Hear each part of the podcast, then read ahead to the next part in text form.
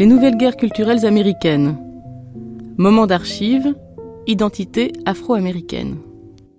Aux États-Unis, à Washington, ce que l'on n'avait jamais vu encore s'est produit hier, une manifestation de plusieurs milliers de Noirs à travers les rues de la capitale américaine. Pas d'incident. Contrairement à Cambridge, dans le Maryland, où la loi martiale vient d'être décrétée, tellement il y a eu d'incidents, contrairement aussi à l'État de Michigan, où un blanc, cette fois, a été poignardé, vengeance, probablement après l'assassinat du leader noir en Alabama. Non, à Washington, rien de semblable, mais quelque chose qui, vous allez entendre, quelque chose qui remue jusqu'aux entrailles. Nous écoutons Michel Texier. Cela continua comme un meeting d'anciens élèves bien tranquilles et tout se termina comme une réunion publique et contradictoire face à Robert Kennedy, le ministre de la Justice. Le ministre et le président avaient été, tout au début, félicités pour leur action en faveur des Noirs, la première fois de notre génération devait dire un évêque noir portant gilet écarlate. Ils étaient ainsi une douzaine de pasteurs ou de prêtres devant la Maison Blanche à écouter la prière de l'évêque qui se termina en incantation. Oh God, the long night of hesitation, frustration, filibuster has been so awfully long. Oh God, we humbly ask, how much longer? How long? How long? How long? How long? How long? How long? How long? How long? How long? How long? Ô Dieu, la longue nuit de l'hésitation, de la frustration, de l'attente a été si longue. Ô Dieu, nous te demandons humblement combien de temps encore, combien de temps, combien de temps. Ensuite, devant l'immeuble du district, c'est-à-dire la municipalité, on entendit le chef de l'administration washingtonienne promettre qu'avant la fin du mandat Kennedy, les discriminations raciales dans le travail et dans le logement seraient abolies. Applaudis- applaudissements prolongés. C'est alors que, levant les yeux de l'autre côté de la place, on vit une longue banderole blanche ornée d'une croix gammée. Oui, une croix gammée, et ces mots Homme blanc, défends-toi. Le tout porté par cinq jeunes Américains, sanglés, bottés, euh, brassards à croix gammée, bref, des nazis, qu'accompagnaient deux autres individus déguis- déguisés en singes et qui prenaient des attitudes provocantes à l'égard des Noirs. Pas un de ceux-ci n'a bougé. Tout le monde sait ici d'ailleurs que 1000 à 2000 Américains, sur 190 millions, ont formé un parti nazi ouvertement, mais ils sont si insignifiants et si méprisés que ce serait vraiment leur donner trop d'importance que de les prendre au sérieux. Ici, Michel Texier, à vous Paris. Et maintenant, aujourd'hui, toute l'attention va se reporter vers Jackson, qui est le centre du drame. Jackson, où nous retrouvons notre envoyé spécial Robert Cézé.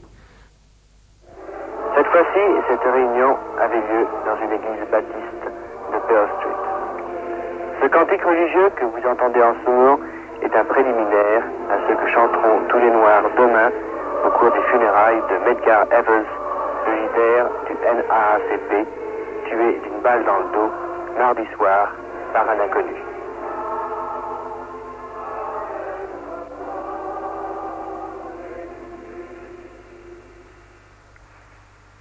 Chef des détectives de la police de Jackson dit tout à l'heure que l'enquête en était toujours au même point. Les pièces à conviction envoyées à Washington sont déjà revenues à Jackson. Elles étaient devant moi tout à l'heure sur le bureau du détective Pierce, notamment le vieux fusil anglais datant de 1918 sur lequel on avait monté une lunette de tir japonaise du dernier modèle. Les États-Unis s'apprêtent à rendre un dernier hommage tout particulier à Medgar Evers. Il sera enterré à Arlington, près de Washington, avec les honneurs militaires dans le cimetière réservé aux soldats morts pour la nation, au cimetière réservé aux héros. C'est avec une certaine inquiétude que l'on attend à Jackson la soirée de samedi.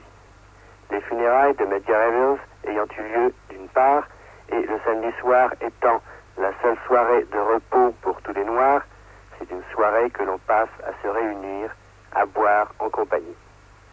Un journaliste local me disait tout à l'heure, s'il devait se passer quelque chose, ce sera ce soir ou jamais. Ici Robert Cézé qui vous parlait de Jackson, Mississippi. À vous, Paris.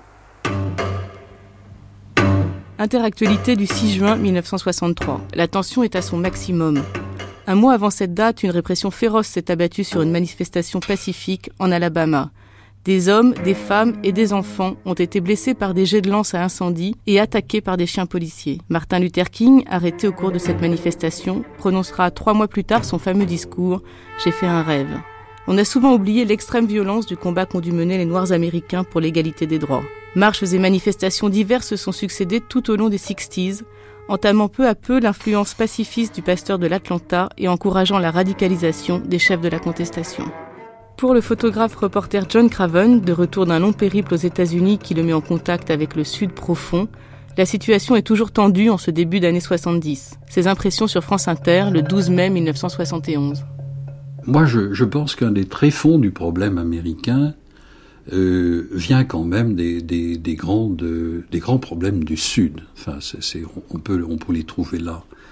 Euh, par exemple, le problème noir est en fait au départ un problème blanc, créé par les blancs. Bon, euh, c'est très facile à, dire, on a importé des noirs, on en a fait des esclaves, Lincoln les a libérés, c'est pas vrai, ils continuent à être des esclaves, d'ailleurs on, on le voit euh, on voit ce qui se passe, il y a un problème fantastique, etc. Mais c'est pas tellement les Noirs qui ont créé un problème politique que les Blancs et les petits Blancs. Parce que les petits blancs, ce que l'on appelle les, coups rouges de rednecks, n'est-ce pas? Les coups rouges, pourquoi? Parce que se baissant sur une terre qui ne produit rien, ils ont le cou brûlé par le soleil. Et on les appelle comme cela. Bon. Ces coups rouges, qui sont les pauvres petits blancs, d'une immense partie du pays. Enfin, ça part de Washington et ça va jusqu'à la Floride, et on peut dire que ça s'étend jusqu'à la côte ouest, n'est-ce pas? Ces gens-là sont terriblement pauvres. Il et ils sont très très pauvres. pauvres à peu près. Oui, mais ça, si vous voulez, nous en parlerons. C'est un autre phénomène absolument inexplicable, c'est vrai. Enfin, l'Amérique est le seul pays au monde qui se soit offert un ministère de la pauvreté. Alors, ces coups rouges sont les gens qui, très proches du statut financier des Noirs, c'est-à-dire gagnant au mieux 450 dollars par an, c'est-à-dire 3000 francs actuels par an. Le noir le suivant de très très près. Si ce blanc pauvre permet au noir de se cultiver et de s'élever, le noir se, se cultive et ne s'en prive pas parce qu'il est très bien, il sait très bien, lui, intelligent qu'il est, et, sa race n'est tout de même pas si bête, ils sont en train de se cultiver parce qu'ils préparent les lendemains qui vont être surprenants pour ce pays et pour le monde entier.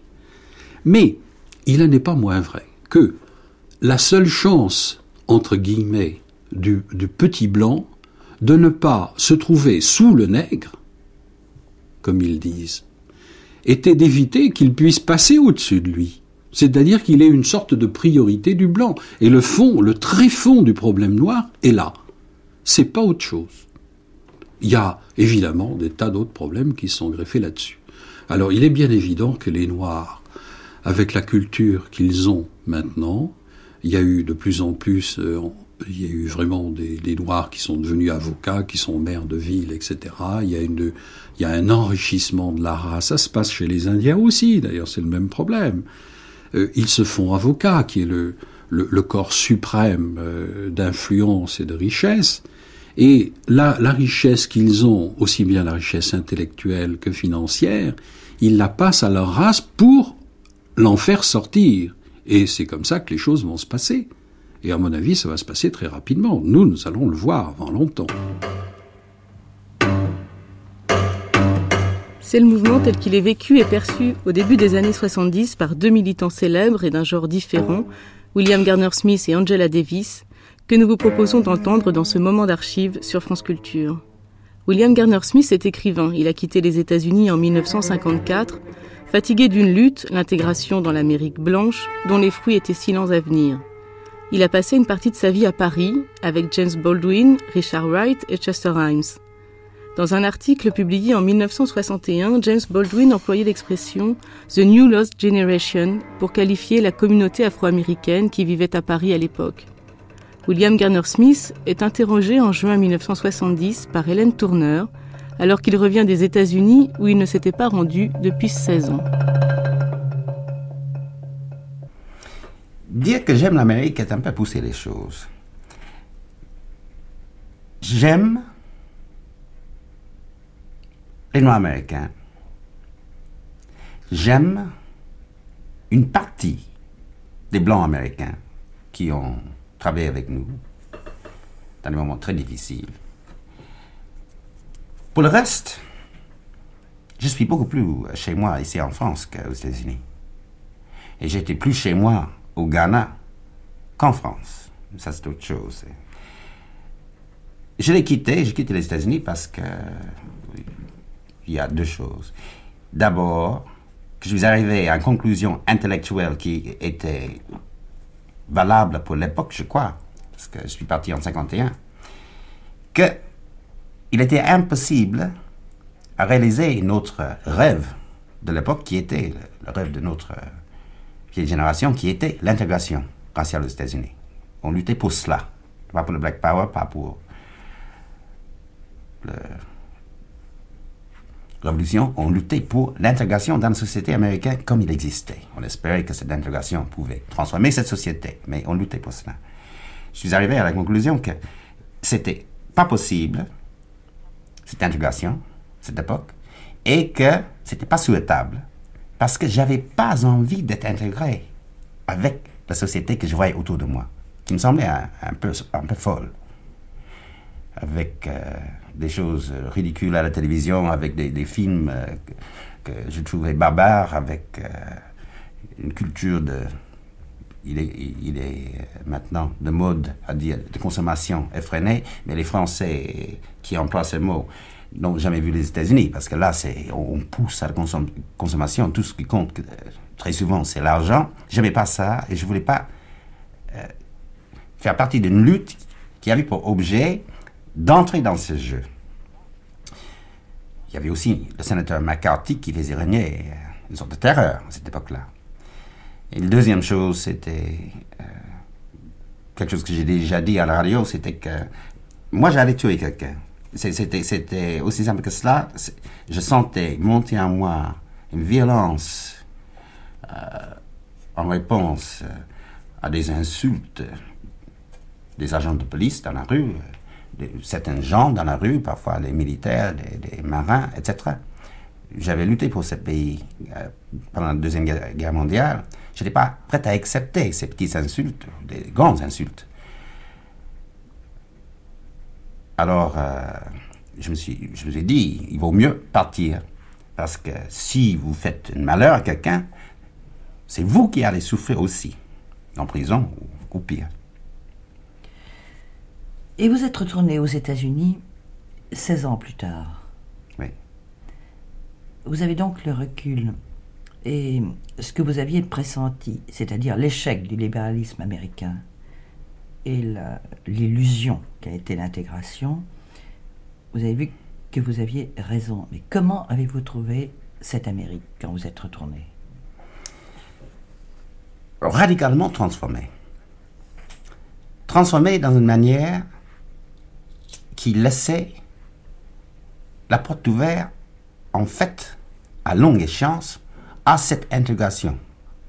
Intégration dans le sens que les, deux, peuples, pas intégration euh, dans le sens que les Noirs disparaissent, mais intégration dans le sens que les Noirs et les Blancs peuvent vivre en harmonie. C'est, ça, c'est à longue échéance. On va parler de ça plus tard.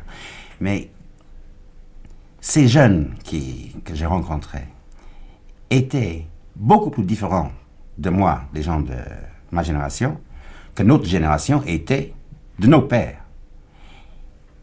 Ils s'étaient radicalisés. Au lieu d'être résignés, ou au moins défensifs dans la lutte. Parce qu'avant, la lutte était très souvent de prouver qu'on était à l'égalité des autres. Ça, c'est fini. Pour ces jeunes l'égalité va de soi. Même, il pousse à, parfois à, dire la supériorité va de soi. Et ils sont très fiers, ils sont sans peur. C'est intéressant, ils, ont été très encouragés par les mouvements d'émancipation des peuples du tiers-monde, spécialement en Afrique. Ils ont été impressionnés par des mouvements révolutionnaires comme les mouvements au Cuba, et puis aussi au Vietnam. Ils ont été galvanisés par certains Noirs à l'extérieur, après tout, voir la, photo de Nkrumah lorsqu'il était au pouvoir, qui est un vrai nationaliste, ça a présenté une autre image que, les, les petites Africains qui étaient euh, effrayés par Tarzan dans les films de notre jeunesse. Donc il y a, une- fierté, il y a une résolution. Je viens de parler avec euh, le représentant ici de, des Black Panthers, des Panthères Noirs. Et Elle est impressionnante, elle est impressionnante, elle est dure. Elle est impressionnante lorsqu'on sait qu'on est en train de décapiter toute la direction des Panthères Noirs et qu'ils acceptent tous la mort d'avance. Et ils continuent. Et puis, il y, a des jeunes qui montent, qui montent, qui montent. Ça, c'était très changé.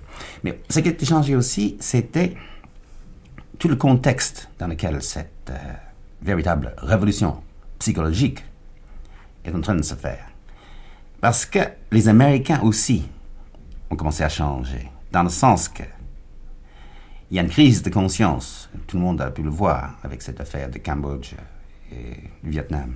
Il y a une prise de conscience du fait que peut-être tout n'est pas aussi bien qu'on le croyait, Euh, au moins les Blancs le croyaient à mon époque. Les, les jeunes en particulier rejettent euh, toute politique de répression contre euh, les Cubains, les Vietnamiens, les Cambodgiens et Les Laotiens. Laotiens aussi, et beaucoup contre les Noirs aux États-Unis.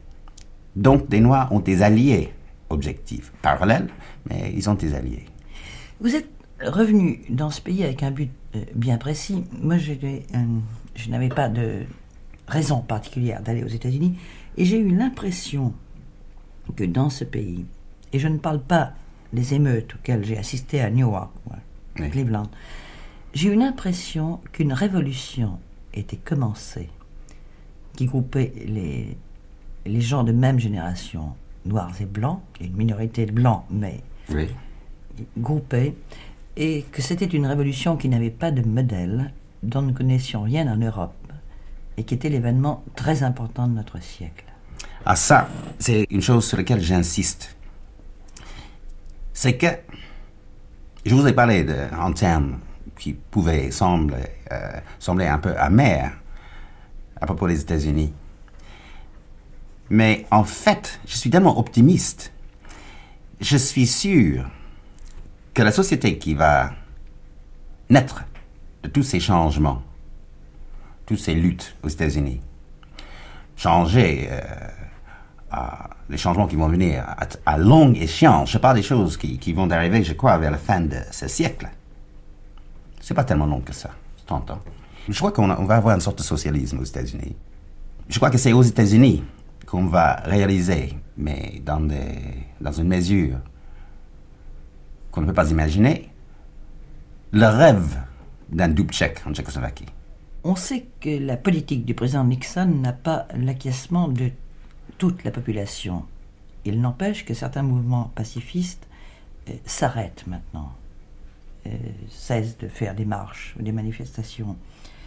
Et que Nixon est un président beaucoup plus dur qu'on ne pourrait croire. Il ne faudrait pas oublier que dans sa campagne électorale, il avait promis de freiner l'intégration. Et je suis très frappé par le fait que le sénateur Wallace ait obtenu les élections primaires alors que tout le monde sait que c'est un raciste au premier degré. il y a l'idée que les choses vont devenir beaucoup pires avant de devenir meilleures. C'est-à-dire que l'avenir im- immédiat des États-Unis nous semble assez sombre. Les événements de Cambodge euh, vont, je crois, euh, précipiter les choses. Pour les Cambodgiens d'abord. Pour les Cambodgiens, pour les Américains aussi. Mais il y a une polarisation des gens aux États-Unis qui est effrayante. Vous parlez des marches avant. Vous parlez des, activités, en fait, des libéraux et des gens qui croyaient dans le, le droit civil, euh, des gens comme Martin Luther King, tous ces gens de milieu, le président Kennedy, tous ces, tous ces gens de juste milieu, ou pas de juste milieu, mais les libéraux, sont un peu dépassés maintenant.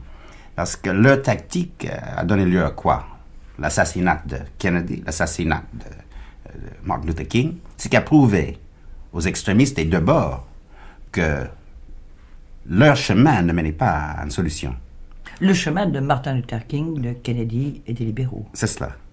Alors maintenant, le devant de la scène est tenu par des gens comme Nixon et le vice-président Agnew, euh, d'un côté, et puis euh, les panthères noirs, les tenants de pouvoir noir, les jeunes euh, blancs, des Weathermen, ils s'appellent, qui ont fait, qui, qui ont pris, pris le, la responsabilité d'une explosion à la bombe dans la centrale de la police à New York. C'est-à-dire, il y a des deux extrêmes qui s'agitent. Et on entend beaucoup moins de ce milieu libéral. Et je crois que cette tendance va s'accentuer. Pour euh, les Noirs, la guerre du Vietnam a été une prise de conscience dans le sens que ils, se sont dit, ils font n'importe quoi contre les gens de couleur, n'importe où dans le monde. Au lieu de se battre contre les gens de couleur ailleurs, on va se battre pour nos propres droits ici.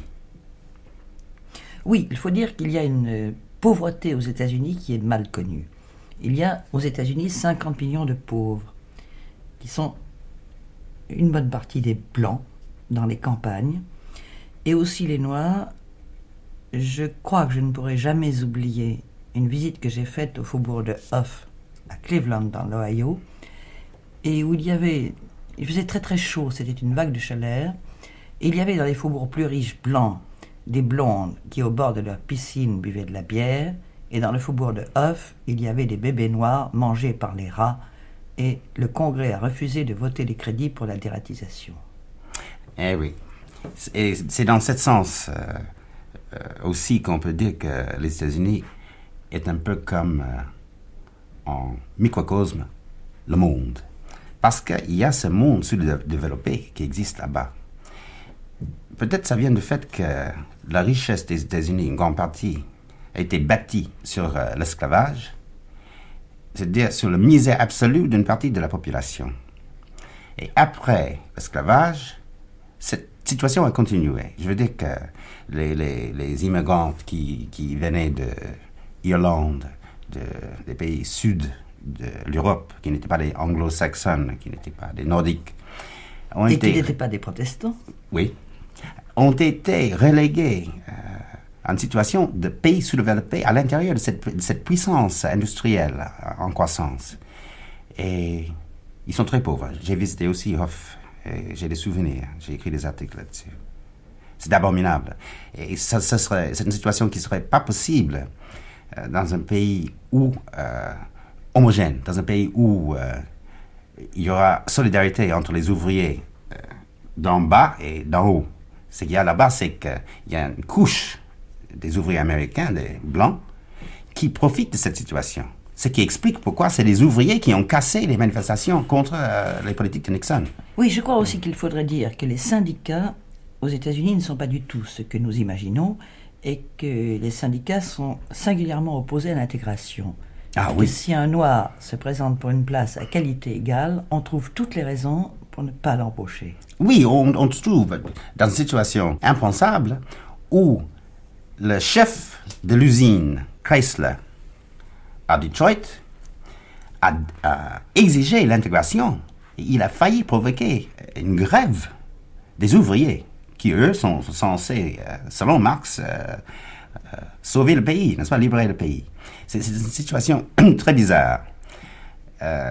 J'ai parlé avec des militants noirs à Detroit, justement, qui m'ont dit que pour eux, la classe ouvrière américaine, cette, cette, couche qui est protégée et qui est largement dominée, je dois dire, en passant par la mafia, il faut parler de mafia dans un instant, euh, représente une force contre-révolutionnaire. La classe ouvrière américaine représente une force contre-révolutionnaire. Pas simplement la direction, mais les ouvriers blancs ordinaires, mais qui sont intégrés, qui sont euh, dans le système. À propos de la mafia, c'est un secret ouvert aux États-Unis, tout le monde le sait, que la mafia a gagné le contrôle de pas mal de, syndicats aux États-Unis et travaille main dans la main avec euh, certains services américains. Plus jeune, plus déterminée que William Garner Smith, Angela Davis est une militante, membre du Parti communiste et proche des Black Panthers. Incarcérée pour complicité d'évasion, puis libérée au terme d'une lutte de deux ans, et enfin acquittée, Angela Davis se consacre à l'enseignement de la philosophie et publie régulièrement des essais sur l'oppression raciale. En 1977, alors que vient de sortir le documentaire que le réalisateur français Jean-Daniel Simon lui consacre, elle est l'invitée de Jacques Chancel. Je trouve que le film qu'a fait euh, Jean-Daniel Simon, qui à mon avis est vraiment euh, superbe, c'est un film sur nos luttes. Et sur vous d'abord, mais sur vous et les luttes à travers vous. Donc vous êtes quand même le personnage principal de ce film. Ah, il faut que vous voyez le film pour euh, vous décider. Parce que, par exemple, il y a une interview qui est euh, vraiment émouvant du révérend Ben Chavis. C'est ah. aujourd'hui le procès. C'est aujourd'hui le procès, le, 9 mai, oui. Euh, et ça va durer quelques jours, je crois. Et, On peut rappeler ce qui s'est passé?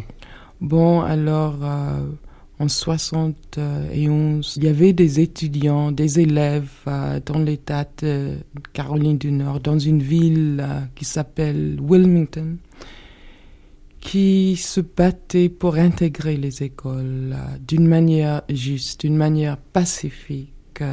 Il y avait des problèmes parce que dans cette ville, le Ku Klux Klan était très puissant. Il est encore, d'ailleurs. Plus qu'avant Oui. Mais alors, les élèves, leurs parents, sachant que le pasteur Ben Chavis avait beaucoup d'expérience en tant que leader, en tant qu'organisateur des mouvements, lui ont demandé de venir à cette ville pour euh, mener la lutte, pour organiser euh, cette lutte pour l'intégration. Ils ont pris euh, une église comme quartier général et ils ont organisé des manifestations vraiment impressionnantes. Et c'était le Ku Klux Klan qui euh, voulait que ce mouvement s'arrête. Le Ku Klux Klan est venu avec des fusils, des euh, pistolets et ont tiré sur l'église. Euh, on peut voir aujourd'hui des trous de balles dans l'église. Un étudiant, un élève, il a été tué, un garçon de 16 ans. Et puis après, toute la violence, ça a duré pendant quelques jours. Et c'était quelque chose d'absolument incroyable. C'était le, les étudiants et le révérend Ben Chavis qui avaient demandé à la police la protection. Il disait les étudiants voulaient un couvre-feu parce qu'ils ne voulaient pas que le Ku Klux Klan puisse euh, aller partout euh, avec leurs fusils. Et on accuse Ben. Bon, alors, euh, il y avait eu un bâtiment qui a été brûlé. Et après, on a accusé, on a accusé Ben Chavis, huit des étudiants et une mère de famille qui s'appelle Anne Shepard, qui et d'ailleurs une femme blanche qui avait eu beaucoup de courage euh, de lutter dans le sud euh, contre euh, quand on a vu le Ku Klux Klan la terreur et quand même elle a, elle a eu le, courage de lutter ensemble avec ses sœurs et ses frères noirs. Et après on a accusé les dix d'incendie volontaire et aucun membre du Ku Klux Klan n'a été accusé. Souhaitons, Angela Davis, que, les affaires s'arrangent aujourd'hui et que Ben Chavis euh, soit complètement euh, libéré de toutes ces vilaines affaires. Mais vous savez, les Français euh, qui veulent écrire des lettres peuvent le faire encore parce que ce procès va durer, je crois, jusqu'à la fin de la semaine. Alors, si on envoie une lettre au gouverneur de Caroline du Nord, il s'appelle Jim Hunt et euh, la capitale de l'État de Caroline du Nord s'appelle Raleigh. Alors on peut James simplement... Hunt, État de Caroline. Oui, euh, oui, oui, ça. Je crois que ça peut arriver. Vous pensez, Angela Davis, qu'il faut euh, passer parfois par la violence pour faire arriver ce que l'on souhaite? Êtes-vous passé par la violence vous? Bon, vous avez fait de la prison, à un certain moment vous avez été accusé, on se rappelle l'histoire. Il y a eu 1970, il y a eu euh, ces trois prisonniers qui, euh, dans, dans, la salle du tribunal, au moment de l'audience, ont reçu des armes de quelqu'un. Il y a eu euh, un peu de mitraillage, il y a eu un juge tué, et on vous a accusé. On vous a accusé d'avoir lancé les armes alors que vous n'étiez pas là à ce moment-là, vous n'étiez même pas dans la ville. Mais enfin, vous avez, vous avez fait de la prison et vous avez souffert et votre engagement a été encore plus brutal après. Peut-être. Oui, peut-être que en France, c'est euh, peut-être un, plus, un peu difficile de comprendre le fait qu'il faut réclamer le droit de se défendre aux États-Unis. Vous savez, je suis né au Sud. J'ai passé toute mon enfance. Euh, Vous êtes né dans l'Alabama. Dans l'Alabama, oui. Et, euh, la première chose que je, dont je me rappelle de toute ma vie, c'est les plastiquages des maisons et euh, les explosions. Des, des explosions. Et, euh, mon père, il avait des armes parce qu'il fallait. Nous avons reçu des menaces. Il fallait pouvoir se défendre parce que tout le gouvernement municipal, c'était pendant euh, un moment où George Wallace il était gouverneur. Alors, euh, c'était la police, c'était le chef du département de police qui a provoqué, qui a organisé ces explosions. C'est qui a dit au Ku Klux Klan qu'il y a une famille noire qui a acheté une maison qui est dans la partie de la ville qui euh, est la partie blanche. Alors, euh, il disait euh, à la radio, ce soir, nous, allons voir du sang partout, parce que les, les Noirs n'ont pas le droit d'envahir nos communautés. Alors, pendant toute euh, mon enfance, euh, la violence était quelque chose de très euh, quotidien presque. Enfin, vous avez remarquable remarquablement travaillé en classe. Enfin, vous êtes docteur en philosophie. J'ai vu que vos professeurs, vous avez eu Marcus, d'ailleurs comme professeur, vos professeurs disaient vous étiez l'une des, des, élèves les plus brillants qu'ils avaient jamais rencontrés. C'est pour lutter que vous avez voulu être cette bonne élève, ensuite ce professeur, cette femme qui témoigne? Vous savez, aux États-Unis, la situation par rapport à l'éducation euh, pour les Noirs, c'est encore très difficile. Et je sais qu'il y a très peu de Noirs, de Portoricains, et d'ailleurs d'enfants de, de la classe ouvrière qui sont blancs, qui ont l'occasion d'avoir d'aller à l'université. Et moi, c'était bon, j'ai eu de bonnes notes euh, quand j'étais à l'école, mais il y a beaucoup de mes amis ont eu de très bonnes notes aussi. Et c'était presque un accident que j'étais parmi ceux euh, qui ont reçu des bourses parce que je n'aurais jamais pu aller à l'université sans, euh, sans Que faisait votre père mon père, il, est, il a une station-service et ma mère est institutrice. Mais nous avons pu survivre. Mes parents n'avaient pas assez d'argent pour m'envoyer à l'université. Alors j'ai reçu une bourse. Et depuis que j'étais à l'université, j'ai compris que ce n'était pas à cause de moi que j'étais là. C'était à cause des luttes qu'on menait à mon peuple, nos alliés blancs. Et j'avais alors une responsabilité. Euh. Alors, c'est-à-dire quand, quand j'étais à l'université, les choses que j'ai euh, apprises, ce n'était pas seulement pour moi, c'était pour tous ceux qui m'avaient lutté pour moi, c'était pour la cause de la libération. Mais Angèle Davis, aujourd'hui, vous avez un métier? Oui, j'enseigne toujours dans l'université de Stanford et à une université à Los Angeles. La philosophie?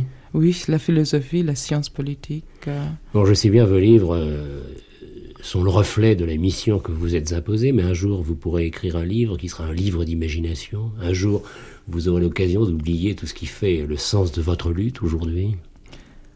Bon, j'aimerais bien que le jour vienne où nous avons euh, atteint tous nos buts. Mais en ce moment, aux États-Unis, vous savez, il faut même plus qu'avant, même plus que pendant le temps que j'étais en prison. Il faut vraiment un mouvement de masse parce que on ne lit pas beaucoup du racisme aux États-Unis maintenant. On ne lit pas beaucoup des prisonniers politiques parce que il existe presque une conspiration, je crois. Conspiration du silence. Oui, de conspiration de silence. Et c'est pourquoi il faut que nous consacrons toutes nos énergies maintenant. Euh. C'est pas c'est pas quelque chose qui est très euh, facile parce que j'ai l'envie j'ai l'envie de faire des choses qui euh, me plaisent. J'ai j'ai envie parfois d'aller danser, j'ai envie d'écrire, de lire, de vivre, de vivre. Mais la lutte, c'est aussi la vie. et c'est quelque chose que je crois. Il est très important de reconnaître. Nous qui sommes des militants politiques, nous sommes des êtres humains. Nous, nous aimons. Euh, Et vous vivez comme les autres. Exactement. Nous ne sommes pas des créatures bizarres. Alors il faut, à travers la lutte, euh, vivre aussi. Mais Angela Davis, lorsque vous dites que le Ku Klux Klan est aussi puissant qu'avant, si ce n'est plus, on est ici en Occident quelque peu étonné. Parce que il y a encore ce, racisme dans les bus où on interdit aux, Noirs de s'asseoir. Non. Pas maintenant. Bon, il y a eu bien sûr des changements. Et on n'y croit pas, nous on peut pas. Mais des changements superficiels. C'est vrai, quand je vais chez moi maintenant, euh, il ne faut pas aller derrière dans le bus. C'est vrai que je peux aller dans un restaurant maintenant. Pendant que j'étais enfant, les Noirs n'avaient pas le droit de manger, d'aller aux toilettes, euh, de boire de l'eau d'une fontaine euh, s'il n'y avait pas une affiche qui disait noir là-dessus. C'était comme l'apartheid. Alors, à, cause du mouvement mené par euh, Martin Luther King, ça n'existe plus. Mais je trouve que la base du racisme, c'est l'économie. Et si, si on voit que la situation économique euh, ne s'est pas améliorée, même pire maintenant, il y a plus de pauvreté parmi les Noirs, plus de chômage, plus de misère. Ça, c'est ça, le racisme. Et euh, le fait que partout dans les États-Unis maintenant, les organisations euh, réactionnaires, racistes, comme le Ku Klux Klan, sont en train de surgir. Vous avez peut-être vu euh, des, des images de ce qui s'est passé à Boston. Euh, le Ku Klux Klan euh, qui a organisé toute cette violence. on ne pourrait pas penser que ce sont quelques fous seulement, plutôt que quelque chose de très motivé, de très organisé. Mais bon, je ne crois pas que le Ku Klux Klan soit notre, notre ennemi, parce qu'ils n'ont pas de pouvoir. oui, bien sûr. Mais le fait que le gouvernement permis cette euh, résurgence du Ku Klux Klan, le fait euh, qu'on donne, même dans les journaux, on a des articles, et c'est maintenant un peu beaucoup plus respectable. On parle par exemple de la tête du, euh, du chef du Ku Klux Klan, il s'appelle David Duke, il est jeune, il est beau, il s'habille bien, il, il, a une, il est allé à l'université, alors partout on voit son image. Euh, on dit qu'il est sexy. Euh, Vous pourriez le rencontrer, un homme comme celui-là, et engager, ah, même pas le combat, la discussion. Non, pas possible. Mais euh, ils, sont, ils sont tellement violents. Ils ne veulent rien. Vous savez, c'est pas une question, c'est pas seulement une question de dire mm que nous ne devons pas laisser entrer les Noirs dans nos écoles. Ils commis des actes violents euh, euh, pendant l'été passé, euh, par exemple à Chicago. Il y a eu des, des attaques contre les Noirs qui ont continué pendant tout l'été. Et quand on parle de la respectabilité du Ku Klux Klan dans la média, alors c'est une justification des actes violents comme ça. Mais Angela Davis, il y a chez vous une volonté d'être noir, et rien que noir. Bien sûr, comme noir, euh, je me sens opprimée parce que les noirs aux, États-Unis sont... Euh, bon, notre histoire date de l'esclavage. Mm. Il y a une sens d'identité euh, comme un peuple. Et nous avons, comme Noirs, une lutte euh, de libération noire. Mais ça ne veut pas dire que ce n'est pas une lutte qui s'inscrit euh, avec les autres luttes, parce que c'est une lutte qui est liée à la libération des autres euh, races et nationalités opprimées, les portoricains, des chicanos, des, des indiens, et c'est une lutte aussi qui est très liée à la lutte de la majorité des Blancs aux États-Unis. Si vous m'avez écouté, quand je parle toujours euh, de nos luttes, je parle de la lutte des Noirs, la lutte des Puertoricains, Chicanos, la lutte de la classe ouvrière en général, de toutes couleurs. il y a des tendances dans le mouvement féministe qui ne voient que la lutte pour la libération des femmes. Et, moi, je ne crois pas qu'on puisse euh, euh, le situer comme ça. Pourtant, la, société noire, euh, peut-être pas maintenant, mais à un certain moment de, de, son existence, était une société matriarcale. Je crois que même à Harlem, 20% des, des, des, 20% des familles avaient une mère, enfin une femme à leur tête. Parlons, parlons alors de la situation des femmes noires aux États-Unis parce que c'est quelque, quelque chose euh, qui m'intéresse beaucoup, bien sûr, parce que je suis femme noire, mais aussi parce que je vois euh, maintenant il y a beaucoup de femmes noires en prison par rapport à la crise économique. Ce sont des femmes noires qui sont les victimes les plus sévère euh, parce qu'il y a plus de chômage. Les femmes noires euh, n'ont pas beaucoup de chances de trouver du travail qui a un sens. Bon, vous, vous me demandez pourquoi presque un tiers des familles noires euh, sont des familles avec un seul parent, une mère. Une mère, oui. Parce que peut-être le père n'a pas de travail et qu'il est déconsidéré. Mais vous avez raison, il y a l'assistance publique, par exemple. Il y a beaucoup de femmes noires qui reçoivent l'assistance publique parce que euh, il n'y a pas de travail pour elles. Il le faut. Mais il y a dans beaucoup d'États des lois qui disent qu'une femme ne peut pas recevoir l'assistance publique si, si le, le mari est là. Il ne faut pas qu'un homme soit à la maison. Alors ça veut dire que si le mari est en chômage, et, si le mari veut que ses enfants aient de quoi manger, des vêtements, il faut qu'il qu'il s'en aille. C'est la réalité. Mais aussi la situation des, des, familles noires a des racines, bien sûr, dans l'esclavage, où on a, on a systématiquement détruit la famille. C'est quelque chose qui, qui existe maintenant. Alors ça ne veut pas dire que la communauté noire, c'est une communauté matriarcale, mais dans, dans l'histoire des États-Unis, euh, on trouve que la femme noire a joué un rôle très important. Et ça, je crois, c'est parce que pendant que les femmes blanches euh, ne pouvaient pas travailler, parce que la femme jusqu'à un certain point, la plupart des, femmes euh, étaient à la maison avec les, enfants. Les femmes noires, pendant l'esclavage, travaillaient, euh, même s'il fallait soigner les enfants, à, à faire la cuisine. Euh, les femmes noires ont travaillé à, côté de, des hommes pour les maîtres des plantations. A recueilli du coton et des choses qui étaient très difficiles. Après l'esclavage, il fallait aussi que la femme noire travaille. Euh, la plupart du temps, c'était comme domestique, c'était euh, comme ça. Mais quand même, je trouve que la femme noire a eu une certaine indépendance parce qu'il fallait travailler.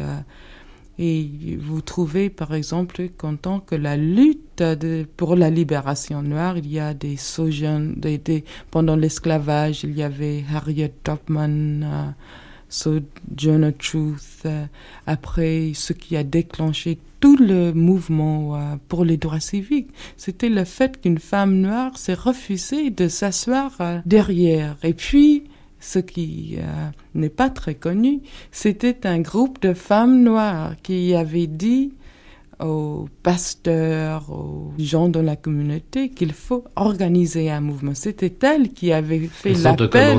Et puis c'était Martin Luther King qui est devenu mm. le porte-parole pour ce mouvement. Alors il y a également votre position, Angela Davis. Euh, vous avez lancé un défi, vous avez imposé un langage nouveau, vous êtes jeune, mais dans quelques années, vous le saurez moins. Y a-t-il une deuxième Angela Davis quelque part qui va prendre le relais?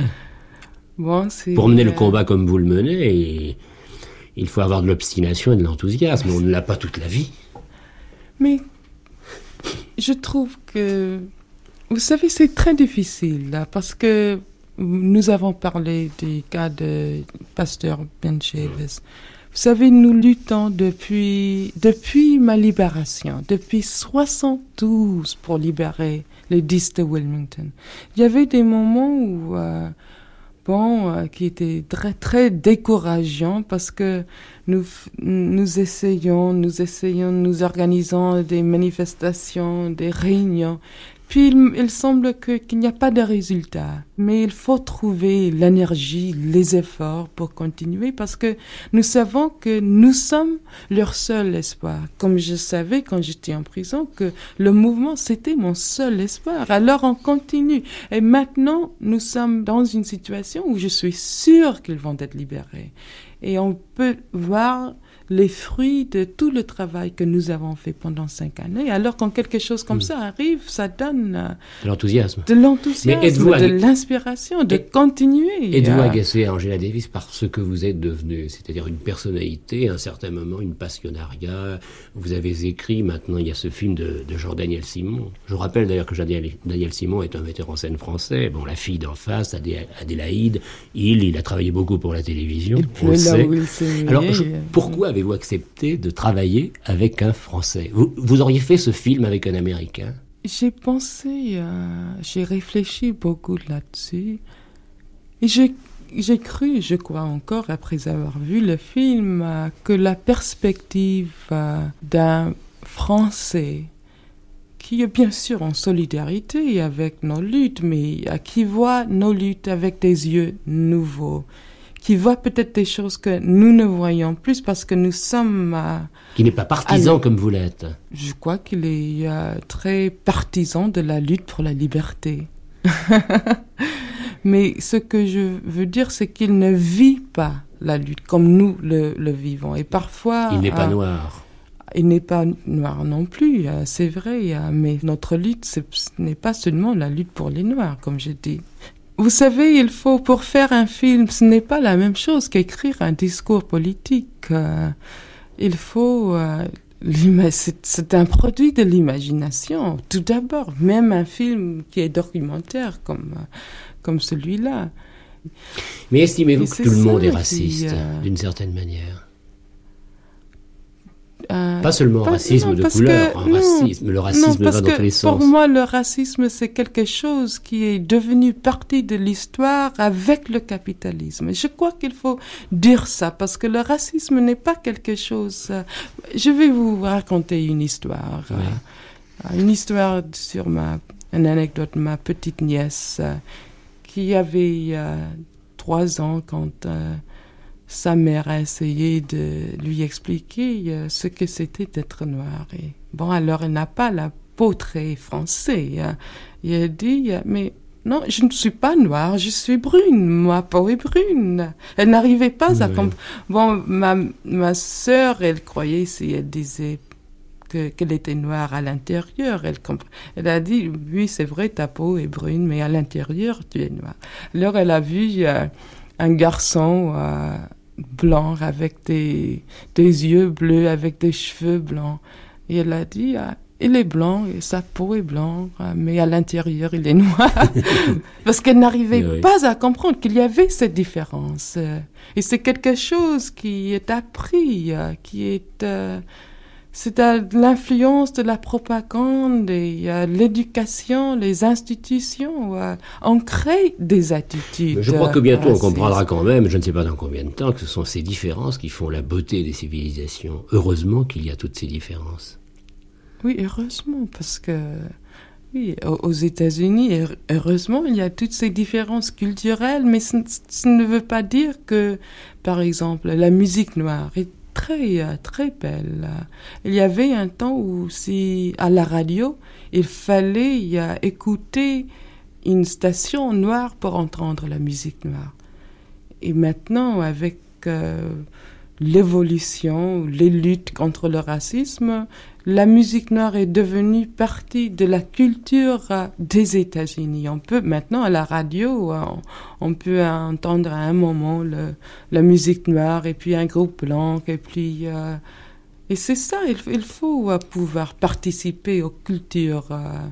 Je ne sais pas si Angela Davis, si vous vous rappelez ce poème d'Eva Forest, enfin l'espagnol c'était la nuit n'est plus l'ennemi et le jour est complètement à nous. Alors euh, la nuit, euh, elle est à vous maintenant. Vous devez encore combattre. Vous pensez que vous pouvez affirmer votre optimisme pour ce qui est l'avenir? Ah oui, il faut. Mais c'est l'avenir, l'avenir c'est à nous.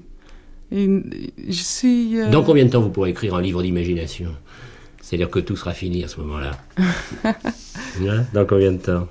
Bon, ce que je veux vraiment faire, c'est d'enseigner la philosophie. bon, si vous me posez la question, dans combien de euh, temps mm. vous croyez que vous pouvez euh, consacrer beaucoup de temps à la philosophie euh, bon. Mais je crois que nous avons de, de plus en plus de victoires et mais, et parfois, il y a des changements abrupts.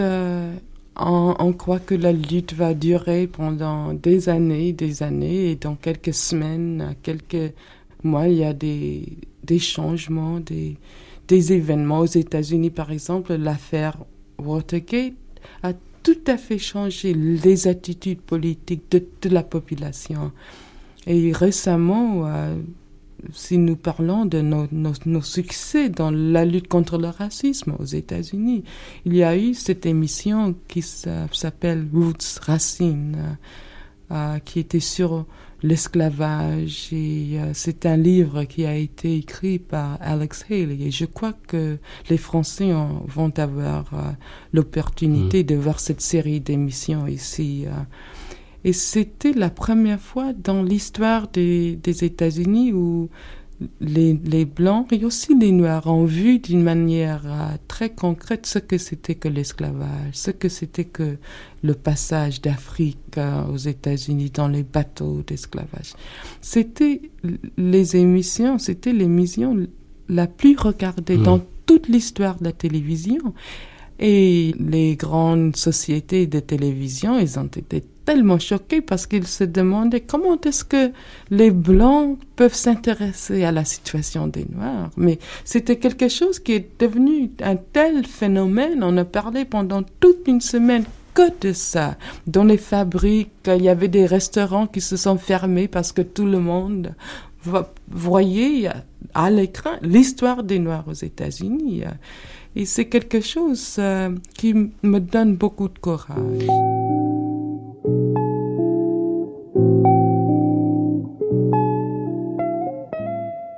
C'était Identité afro-américaine, moment d'archives, avec des extraits de l'émission Les grands reporters du 10 juin 1970 et du 12 mai 1971 et Radioscopie du 9 mai 1977. Documentation Alina Christelle Rousseau, réalisation Doria Zénine, mixage Olivier Dupré. On se retrouve dans quelques instants pour un débat sur la place des minorités aux États-Unis. A tout de suite sur France Culture.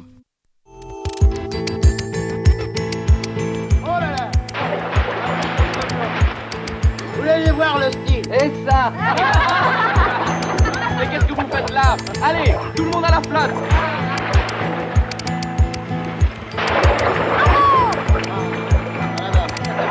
Tu vas me le payer, toi J'adore venir payer. C'est formidable Des voyages, de grandes traversées thématiques, des remontées dans le temps, des chemins ludiques. Jusqu'au 27 août, c'est l'été sur France Culture. France Culture, partenaire de l'exposition Willumsen, 1863-1958, du 27 juin au 17 septembre au musée d'Orsay à Paris. Grande figure de l'art danois, Jens Ferdinand Willumsen s'est illustré par l'étendue de ses talents. Peinture, sculpture, céramique et photographie permettront de retracer l'étonnante évolution de son œuvre. Willumsen, un artiste danois, à découvrir au musée d'Orsay à Paris du 27 juin au 17 septembre avec France Culture. Pour leur sélection Rentrée littéraire 2006, France Culture et Télérama vous invitent à rencontrer les auteurs français et à écouter quelques extraits des 20 romans sélectionnés lors d'une soirée exceptionnelle lundi 4 septembre à 20h en direct du Théâtre de la Colline. Réservation indispensable au 01 56 40 37 53 01 56 40 37 53.